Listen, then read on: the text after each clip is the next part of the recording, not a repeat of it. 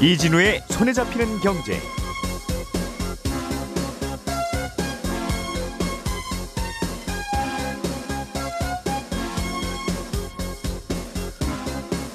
안녕하십니까 이진우입니다.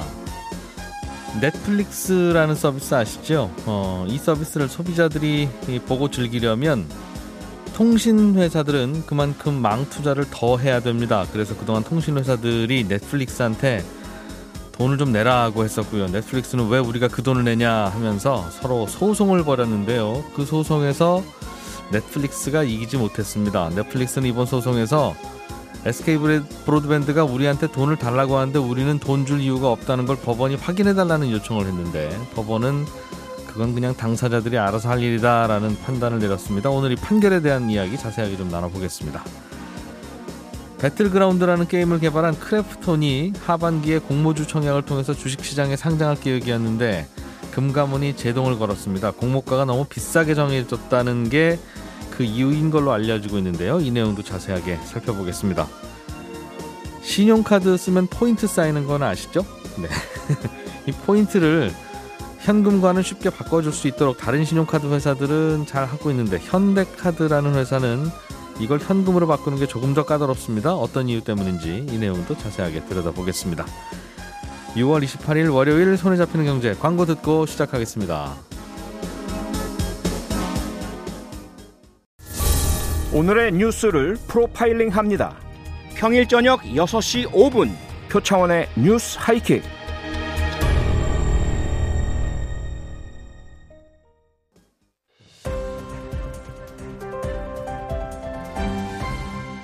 이진우의 손에 잡히는 경제.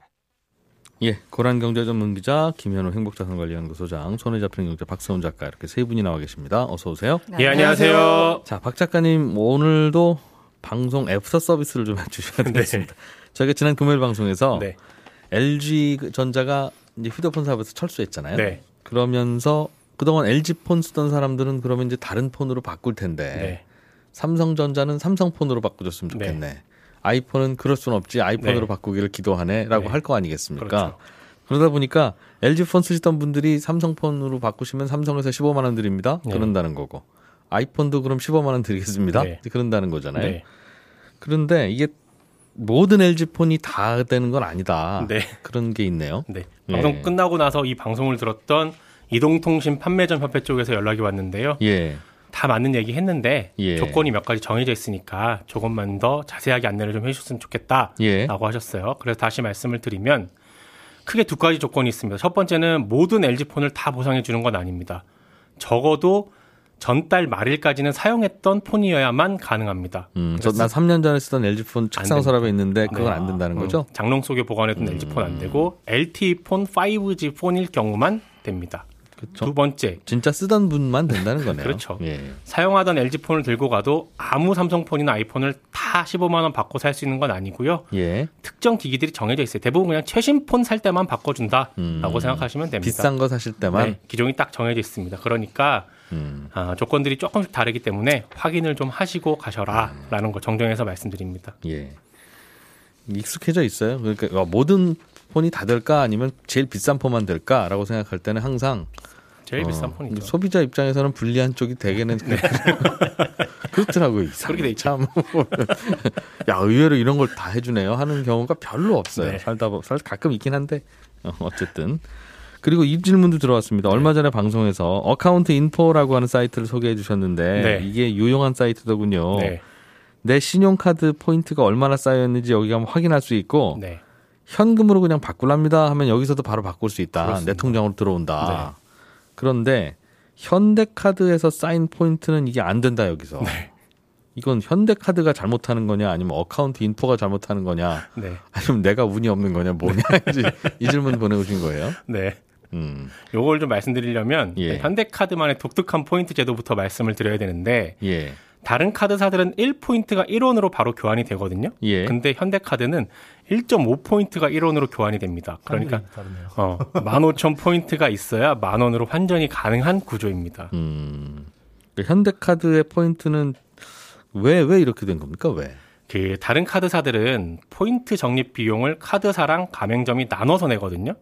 어느 정도 비율로 하느냐는 카드사들마다 다 다른데 예. 어쨌든 양쪽이 다 부담을 합니다. 아, 내가 어디 가서 물건 사면 포인트가 100포인트가 쌓이는데 네. 그 100포인트가 카드사가 다 쌓아주는 게 아니라 그렇습니다. 뭐 카드사가 50, 그 물건 판 50. 가게가 50 이렇게 쌓아주는 거다 이거죠. 네. 비율은 각각 다르지만 그렇습니다. 근데 현대카드는 그 비용을 다 현대카드가 냅니다.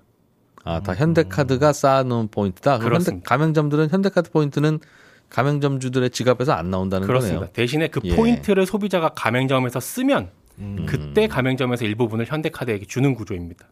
아, 포인트 쌓아두는 바람에 여기서 포인트 쓰셨으니까. 네. 그, 어, 그렇군요. 예, 예. 이게 단순히 포인트로 가맹점에서 뭘 사는 것만 가능했을 때에는 예전엔 그랬죠. 큰 문제가 없었어요. 음. 근데 카드 포인트 정책이 조금씩 바뀌면서 포인트를 현금화할 수 있게 해라. 음. 마치 현금인 것처럼 쓰게 하지 말고 네. 진짜 현금처럼 쓰게 해라. 아예 내 통장으로 바꾸니까 통장으로 현금으로 보내기도 해- 해달라. 그렇죠. 예. 다른 카드사들처럼 포인트랑 현금 교환 비율을 1대1로 하면 음. 현대카드 입장에선 비용 부담이 상대적으로 높은 겁니다. 예, 예. 그래서 현대카드가 머리를 쓴 게 뭐냐면 그래요 알겠습니다. 현금화 해드리죠. 대신에 우리는 포인트를 바로 현금화 해드릴 수는 없고요. 음. 이 포인트라는 걸 H코인이라는 걸로 바꾸시면 예. 그 H코인을 현금으로 바꿔드리겠습니다. 라고 하고 음. 대신에 포인트와 코인의 교환 비율을 1.5 대 1로 정해버린 겁니다. 예. 이게 카드사들한테 적용되는 표준 약관이라는 게 있는데 거기에는 카드사들이 쌓은 포인트를 현금으로 바꿀 수 있게 하라. 라고만 되어 있지 교환 비율을 얼마로 해야 한다라는 예. 건 안 나와 있거든요. 음, 알겠어요. 그러니까 다른 카드사들은 내, 나한테 포인트를 만 포인트를 쌓아주면 그 중에서 실제로 카드사 주머니에서 나온 포인트는 뭐 5천, 6천밖에 없는데 네. 현대카드는 나한테 만 포인트 쌓아준 게 그게 다 현대카드 주머니에서 그렇습니다. 나온 거니까 네.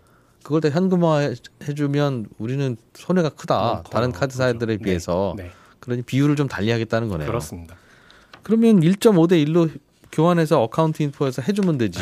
네. 어카운트 인포에서는 1.5대 1로도 안 해준다는 거잖아요. 그렇죠. 현대카드는. 어카운트 인포에 들어가면 예. 현대카드 포인트가 얼마인지는 보여줍니다. 예. 딱 들어가서 검색해 보면 어, 현대카드 포인트가 만점 쌓였습니다 보여주는데 현금으로 인출한 가- 현금으로 인출이 가능한 포인트가 얼마인지는 안 나와요. 무슨 얘기냐면 다른 예. 카드사들은 현금 인출 가능한 포인트가 얼마입니다라고 보여주고 그 현금으로 가능한 포인트를 바로 현금으로 교환해 주는데 예. 현대카드는 현금 인출 가능한 포인트는 아예 안 나와요. 영원으로 나옵니다. 그래서 어, 현대카드로 들어가서 그 아까 포인트를 현금으로 바꿀 수 있는 코인으로 한번 전환을 해줘야만 예. 어카운트 인포에서 현금으로 전환이 가능하다는 겁니다. 아니 그냥 포인트 알려주면 내가 1.5 대 1은 내가 계산해도 되잖아요. 대략. 네. 아니 왜 그걸 안 해주죠? 어카운트 인포라는 게 예. 어, 저희가 이 정보를 다 모아서 현금으로 전환해 주는 것까지 해드리는 게 아니라 예. 원래는 신용카드 포인트를 현금으로 교환하려면 각각의 신용카드로 개별적으로 접속을 했어야 되는데 네네. 그런 불편함을 없애드리는 정도의 서비스입니다. 음. 그렇기 때문에 현금화할 수 있는 포인트로 만들려면 고객님이 죄송하지만 현대카드로 가셔서 전환을 한번 하셔야 하는 수고로움은 아, 하셔야 됩니다. 음. 라는 입장이에요. 그렇군요. 그냥 1.5대 1로 하면 될 텐데 네, 제가 보기에는 한 한 번 더 복잡하게 현대카드에서 만든 것 같고 그렇습니다. 그거 복잡하다는 이유로 어카운트 인포는 괜히 안 해주는 것 같고 기술적으로 어렵다라는 얘기를 하고. 기술적으로는 참 저도 할 수 있을 것 같긴 한데 아무튼 그래서 안 된다. 그렇습니다. 그러니까 음, 아, 불편하시겠지만 현대카드 어플리케이션으로 들어가시면 예, 여기서 포인트를 H코인으로 바꿀 수 있고요. 예. 거기서 교환 그 바꾼 다음에 어, 계좌 입력하시면 음, 바로 됩니다. 저도. 해봤는데 한 30분 있으니까 들어오더라고. 음, 아니면 어디 신문고 이런 데다 올리면 좀 해줄 것 같지 않아요? 아니 그 주- 주기로 한 거면 주- 편하게 갖고 가서 이렇게 해주지. 그, 아니 받으면 안 되는 걸 달라고 하면 안 되죠. 그러나 왜 신경 쓰셔 써주시는 김에 해주시면 좋았을 텐데 알겠습니다. 자 SK 브로드밴드와 넷플릭스가 소송전에서 맞붙었는데 네, 뭐 넷플릭스는 원하는 결과를 얻지 못한 것 같고 맞습니다. 그렇다고 뭐 SK 브로드밴드가 완승한 것도 아닌 것 같고. 네, 그러네요. 남아있죠. 네, 찝찝한데요. SK 브로드밴드는 우리가 흔히 아는 인터넷, 네. 인터넷 통신사죠. 인터넷을 제공해주는 선 깔아주는 회사 이렇게 보시면 초고속 되고요. 인터넷 예. IPTV. 네, 네. 예. 넷플릭스는 그 인터넷망이나 IPTV를 통해서 영화나 드라마 같은 콘텐츠 제공하고 어, 돈 받아가는 업체인데 이 그냥 TV와 다른 점은 원하는 시간에 내가 마음대로 콘텐츠를 골라서 볼 수 있다라는 거죠. 그런데 이 둘 사이의 망 이용료, 그러니까 인터넷 사용료를 놓고 분쟁이 발생을 한 건데요. 네. SK 브로드밴드 입장에서는 이 넷플릭스 이용자들이 늘어나면서 인터넷 망에 부하가 생겼고 그러다 보니까 인터넷이 느려지고 다른 사람들한테 불편을 초래하고 이러다 보니까 유지 보수 비용이 더 많이 들어갔다. 네. 그런 부분에 있어서 넷플릭스가 좀 부담을 해야 되는 거 아니냐. 음흠. 망 사용료를 내라라고 예. 하는 거고요. 뭐 속내를 보자면은 어, SK 브로드밴드도 IPTV가 있는데 그 음. 고객들은 점점 줄어드는 반면에 그러니까 수익은 낮아지는 반면에 비용만 증가를 하니까 네. 그걸 이제 넷플릭스 쪽에다가 전가를 시키고 싶은 거죠. 음흠. 그런데 이런 게 잘 풀리지 않다 보니까 아, 2019년 11월에 방통위에 제재를 중재를 요청을 했어요. 예. 그런데 넷플릭스 측에서는 이 중재 결과가 나오기 직전에 소송을 건 겁니다. 음. 망 이용료를 낼 이유가 없다는 걸 확인해 달라는 소송을 법원에 냈는데 네. 아, 이미 SK 브로드밴드는 그 가입자들한테 통신 요금을 받고 있고 음. 어 그리고 망 이용료는 못 내겠다 그렇기 때문에 대신에 캐시 서버라고 하는 임시 서버를 에, 국내에다가 일종의 이 임시 서버를 무상으로 에, 설치를 해줄 테니까 음. 그로 인해서 좀 트래픽을 줄여주겠다. 네. 라는 것을 주장을 했거든요. 음, 그런데 요사 이 소송에서 이제 진 거죠. 아, 참고로 이제 넷플릭스가 갖고 있는 컨텐츠가 우리나라에 도착하는 과정을 보면 미국에 있는 서버에서 뭐 직접 가져오는 건 아니고요. 음. 지금 현재 일본과 홍콩에 있는 캐시 서버 이게 임시 서버예요. 네. 그러니까 자주 보는 컨텐츠나 이런 데이터들을 어, 저장을 미리 해놓는 거죠. 하여간 서버네요. 예, 서버인데 조금 그냥- 가까운 서버다 보니까 음. 비용이 좀 덜 든다 이렇게 보시면 되는데 네. 음. 그걸 이제 국내로 안으로 들여오겠다. 그럼 좀 덜 들지 않냐 비용이? 그래도 SK 입장에서는 돈 들- 든다. 그렇죠, 들긴 든다. 넷플릭스 보느라고 사람들이 다들 인터넷 이거 접속하니까 트래픽이 많다는 거고 그렇죠. 넷플릭스 입장에서는 뒤집어 생각하면 우리 때문에 너네 서비스에 가입하는지도 모른다. 그럴 수 있죠. 예, 그런 그런 얘기잖아요. 예, 실제로 LG U 플러스의 IPTV 같은 경우에는 그 IPTV 메뉴 중에 바로 그게 있어요. 넷플릭스에 접속할 수 있는. 예. 그래서 그 당시에 LG IPTV를 가입하는 가입자가 꽤 많이 늘었다고 LG U 네. 플러스 측에서는 홍보를 했었거든요. 음흠. 그만큼 어, 넷플릭스라는 것 자체가 인터넷을 이용하는 사람들에 있어서 유인이 될수 예, 있다라는 거죠. 그렇군요. 이게 참 애- 모호한 문제네요. 어, 모호하기는 한데 예, 예를 들면 저는 네. 저는 가끔 옷 살때 네. 고속도로 휴게소 저기 중부고속도로에 모 휴게소 가면 네. 옷 싸게 파는 데가 있어요. 아, 저도 오다 가다 본 적이 있습니다. 어, 그래서 네. 저는 괜히 거기 가서 사요. 어, 그런데 저 같은 사람이 많아지면 예. 휴게소가 막히죠. 어 사람 많아지고. 이제 도로공사 입장에서는 너 당신들 때그 이제 휴게소에 있는 옷 파는 분 잠깐 불러서 네. 아니 이렇게 싸고 좋은 옷을 파는 바람에 사람들이 자꾸 여기 휴게소로 몰리니까 우리가 도로 확장해야 되잖냐. 어. 도로 확장 비용 좀 내라. 네. 이제 이 얘기고. 예. 우리는 옷을 팔았을 뿐인데 왜 도로 확장 비용을 냅니까? 네. 그렇죠. 하는 게 이제 옷 파는 분들 입장일 텐데 네. 똑같은 상황이죠. 네, 그 비슷한 상황이라고 볼 수가 음. 있겠습니다. 그러니까 컨텐츠를 제공하기 때문에 어떻게 보면 돈을 버는 걸 수도 있는데 그로 인해서 체증이 유발되니까 트래픽이 증가하니까 예. 그에 대한 비용을 부담을 해라라는 거죠. 음, 백화점이 교통 유발 부담금 무는 거하고도 비슷한 것 비슷합니다. 같고. 네. 다른 콘텐츠 사업자들하고는 어떻습니까? 즉 넷플릭스는 그렇다 치고 네. 뭐 유튜브도 있고 뭐 음. 페이스북도 있고 우리가 인터넷망을 많이 쓰면서 즐기는 서비스들이 있잖아요. 네, 그렇습니다. 가장 많이 즐기는 서비스는 구글의 서비스인데요. 예. 구글을 비롯해서 뭐 유튜브 어, 등등은 전혀 사실은 내고 있지 않습니다. 안 낸다. 예. 음. 그런데 그것 때문에 뭐 국내 기업은 내고 있는데 국내 기업은 뭐 네이버나 카카오 같은 곳들도 부담을 하고 있고요. 네이버 뭐, 카카오는 또 내요? 예, 네이버는 연간 한 700억 이상 그리고 카카오도 400억 이상 내는 것으로 알려져 있고 지금은 아마 더 낼 것으로 음. 판단이 됩니다. 아, 그런데 에, 이렇게 국내 기업은 국내 망에다가 내기는 하는데 네. 국내 이 통신사에다가 해외 기업은 안 내는 게 역차별 아니냐라고 생각을 할 수도 있는데 이 부분은 조금 달리 생각을 해봐야 될 것 같은 게 국내 기업이 해외에 이 통신사에다 내느냐. 와 좀 비교를 해봐야 될 것 같아요. 네이버가 라인 뭐 이런 서비스 하면 일본 통신사한테 그렇죠. 트래픽 유발 비용을 과연 우리는 내고, 내고 있는가? 있느냐 그걸 따져봐야 이제 이게 음. 사실은 부- 비용 부담이 적당하냐를 봐야 될 것 같은데 이게 뭐 역차별이다 국내에서는 라는 주장도 하고 있고요. 네. 페이스북 같은 경우에는 일부 부담하는 것으로 알려져 있긴 한데 비밀이기 때문에 얼마를 주고 있는지 주고 있는지 여부조차 알려주지 못한다라고 얘기는 하는데 에, 따지고 보면 이 캐시 서버를 에, 들여오기는 했습니다. 그러니까 캐시 서버를 통해서 캐시 서버가 국내에 들어오게 되면 아무래도 뭐 음. 일본이라든가 홍콩 쪽으로 접속해야 되는 비용 부담은 좀 줄어들거든요. 예전에 일본이랑 홍콩에 있을 때는 일본이랑 홍콩까지 가는 망의 망 사용료도 우리나라 통신사들이 내서 그렇죠.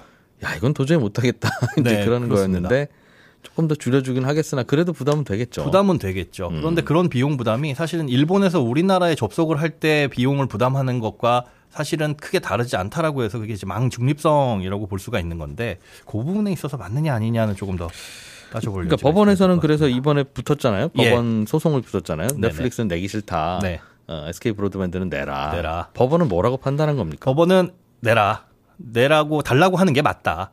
그러니까 우리가 둘이 싸우는 거 자체가 이 싸울 필요가 없다라는 거에 대해서는 예. 각하를 했어요. 아예 그거는 너희 둘끼리 협상을 해야 되는 부분이 맞는 거고. 아, 내든 말든 너희들끼리 해라. 네네. 예. 그리고 아, 채무 부존재 소송에 대해서는 아, 패소를 했습니다. 그러니까 아, 네, 그 넷플릭스가 우리 안 내도 된다고 법원이 얘기 좀 해주세요. 이런 소송을 한 건데. 네, 그렇죠, 그렇죠. 그렇게까지 얘기해 줄 수는 어, 없다. 그렇다. 너희 네. 둘이 알아서 할 일이지. 네. 아, 그런 딱 그런 거군요. 네. 음. 그럼 협상 다시 해야 되겠네요. 네, 계속 협상을 다시 하겠다라는 것이 넷플릭스의 입장입니다. 예. 우리나라 말고 다른 나라에서도 비슷한 일 벌어질 텐데. 네. 다른 나라에서는 이거는 어떻게 처리하고 있는지는 혹시 알려지고 있습니까? 네, 실제로 미국이나 유럽 같은 경우에는 망 이용료를 내는 경우가 흔히 있다고는 합니다. 아, 그런데 해외와 우리나라가 좀 다른 점은 일단 우리나라에 비해서 상대적으로 인프라가 덜 갖춰져 있는 경우가 많이 있죠. 인터넷이 덜 깔려 있는 경우. 그다음에 아, 요금제 자체가 우리나라처럼 무제한 요금제를 택한 경우를 특별한 경우가 아니면 거의 찾아볼 수가 없습니다.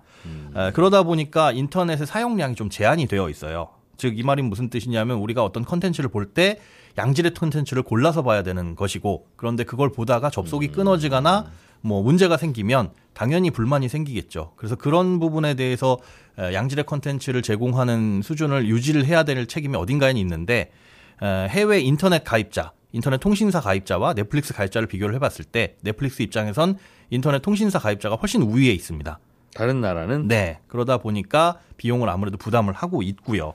다른 나라는 예, 예. 다른 나라 같은 경우에는 뭐 통신사에 대해 통신사들이 넷플릭스에 돈을 내라라고 했을 때 에, 아무래도 넷플릭스가 에, 캐시 서버라든가 그런 비슷한 형태로 에, 비용 부담을 하고 아, 그 다른 나라 통신사, 미국의 통신사가 넷플릭스한테 똑같이 네, 미국과 유럽 같은 당신 때문에 이렇게 망 비용 많이 내야 되니까 돈 좀 내세요라고 네. 하면 넷플릭스는 낸다는 거예요. 그렇습니다. 근데 우리나라 통신사가 하면 안 내요? 네. 그건 또 좀 그렇네요. 또 가입자 수가 많아서 그런 거 아니야? 영어로 네, 영어로. 해야 되나? 결국은? 힘싸움인 것 같아요. 돈의 싸움이고 어, 느 쪽이 더 우위에 있느냐에 따라서 이제 행동을 달리하고 어, 자세를 달리하는 건데 알겠습니다. 모르겠어요. 근데 넷플릭스 정도 되면 통신사에서 끊는다 그러면 실제로 기술적으로는 가능합니다. 가능한데 네. 소비자들이 항의 전화를 통신사한테 할 거 아니겠습니까? 그렇죠. 왜 우리 집에서는 넷플릭스 안 나오냐고. 네. SK엔 앞으로 넷플릭스가 접속하지 못하도록 차단하겠습니다. 할 수는 있는데 기술적으로는 글쎄요. 그 어느 정도의 정도를 넘으면 네. 이제는 통신사들이 좀 부담이 되는 네. 그런 지점이 오지 않는가. 유튜브가 더 많이 쓴다면서요? 유튜브가 트래픽을? 훨씬 많이 씁니다. 가장 많이 쓰는 게 이제 유튜브. 이제 구글한테는 아직은 그런 얘기 못 하나 봐요. 이제. 네, 그런 것 어, 같아요. 유튜브가 안 돼요 그러면 구글 서비스를 전부 다 어, 만약에 당장 예. 당장 전화 올 테니까. 예, 이용 못하면 큰일이 나겠죠. 예. 고란 기자님이 준비해 오신 아이템 배틀그라운드라는 게임을 개발한 프- 크래프톤이라는 회사가 다음 달에 주식시장에 상장하기로 했는데 공모가가 너무 좀 비싼 것 같다라고 금감원이 제동을 걸었습니까?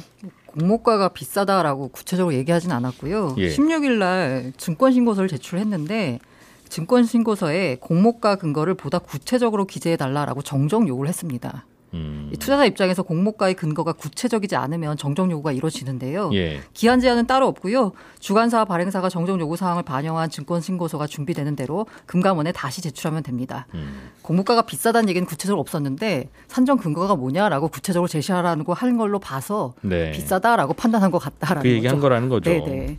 그왜 비싸냐라고 보면은요, 사실 이 키만 공모가가 45만 8천원에서 55만 7천 원이에요.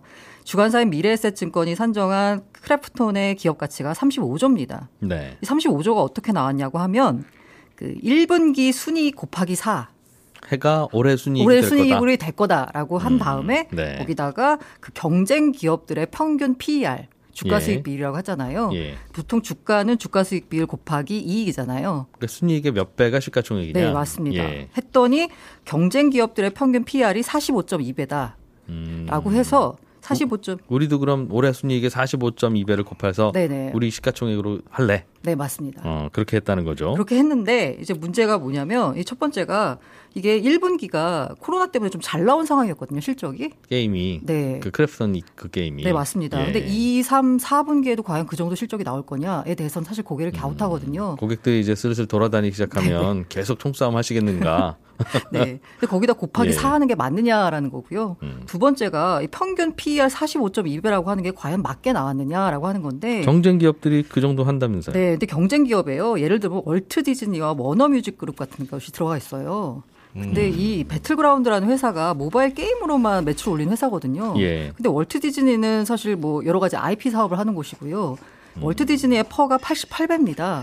그러니까 그 평균 PER를 높이기 위해서 월트 디즈니 같은 회사를 끼워 넣은 거 아니냐라는 논란이 일고 있고요. 이 참고로 넥슨 같은 경우에는 PER가 12배에 불과합니다. 그리고 세 번째가요. 이게 매출이 배틀그라운드라는 한 가지 게임에 모바일에서 크래프톤 매출에서 차지하는 그 배틀그라운드 매출이 80%. PC나 콘솔용 그거까지 합치면 비율이 더 커지는 거예요. 그러니까 이 회사의 모든 순익은 배틀그라운드 하나에서 나온다라고 볼 수 있거든요. 그 월트 디즈니는 그동안 수십 개 영화 애니메이션 성공해서 네. 그걸로 캐릭터로 돈도 벌고 하는데 배틀그라운드 이 회사도 우리도 총싸움 캐릭터로 월트 디즈니처럼 할 거예요라는 주장이고. 네, 라고 야, 하지만 그 어떻게 비교가 되냐 그게 월트 디즈니가 그렇게 만만한 회사가 아니에요라는 게 이제 금감원의 생각이라는 거죠. 네, 맞습니다. 음. 네. 그래서 아마 이게 원래 당초 28일부터 다음 달 7일까지 2주간 기관 투자 수요 예측한 다음에 네. 그 다음 달 14일부터 15일 일반 청약이 이루어질 예정이었는데 아무래도 좀 늦춰지지 않을까라는 거고요. 공모가는 아무래도 낮아지지 않을까 예상되고 있고 음. 네. 사실 이게 마지막 중복 청약 기회였거든요. 근데 이거는 중복 청약 가능합니다. 왜냐하면 증권 신고서를 이미 냈기 때문에요. 중복 음. 예. 청약은 됩니다. 그거는 된다. 네. 공모가는 조금 낮아질 것 같은데 낮아지더라도 좀 이런저런 논란이 있겠네요. 예. 짧게 한 1분도 안 남았습니다만 요 얘기 좀 해보죠. 다음 달부터 법정 최고금리가 지금은 24%인데 20%로 낮아집니다. 걱정은 그러면 비싼 금리에도 간신히 돈 빌렸던 분들은 돈 안 빌려주려고 할 텐데 이제 네네. 대부업체든 어디든 어디로 가란 말입니까? 라는 이야기가 있었어요. 그래서 정부가 대책을 두 개를 내놨는데요. 예. 서민금융진흥원 홈페이지에 들어가 보시면요. 왼쪽에 서민금융 한눈에라는 아이콘이 있어요. 예. 그걸 클릭을 하시면 고금리 대안 자금이라는 게 있거든요. 음. 거기 보면 안전망 대출 2, 햇살론 15라는 두 개의 대출 상품이 있습니다. 안전망 대출 2, 네. 햇살론 15. 네 네 맞습니다. 아. 그, 그래서 간단한 방법은요. 서민금융진흥원 애플리케이션을 통해서서 예. 내가 대출 가능한지를 한번 보시면 훨씬 더 싼 금리로 대출 받으실 수 있습니다. 대출 이름이 무슨 암호 같아서 살짝 느낌이 나긴 했어요. 어, 이런저런 대출이 많이 나오다 보니까 예, 한번 살펴보죠. 예, 경제뉴스 정리 오늘은 여기까지 하겠습니다. 김현우 소장, 박세훈 작가, 고란 기자 세 분과 함께했습니다. 고맙습니다. 고맙습니다. 감사합니다. 예, 손에 잡히는 경제 플러스는 11시 5분에 다시 이어집니다. 고맙습니다.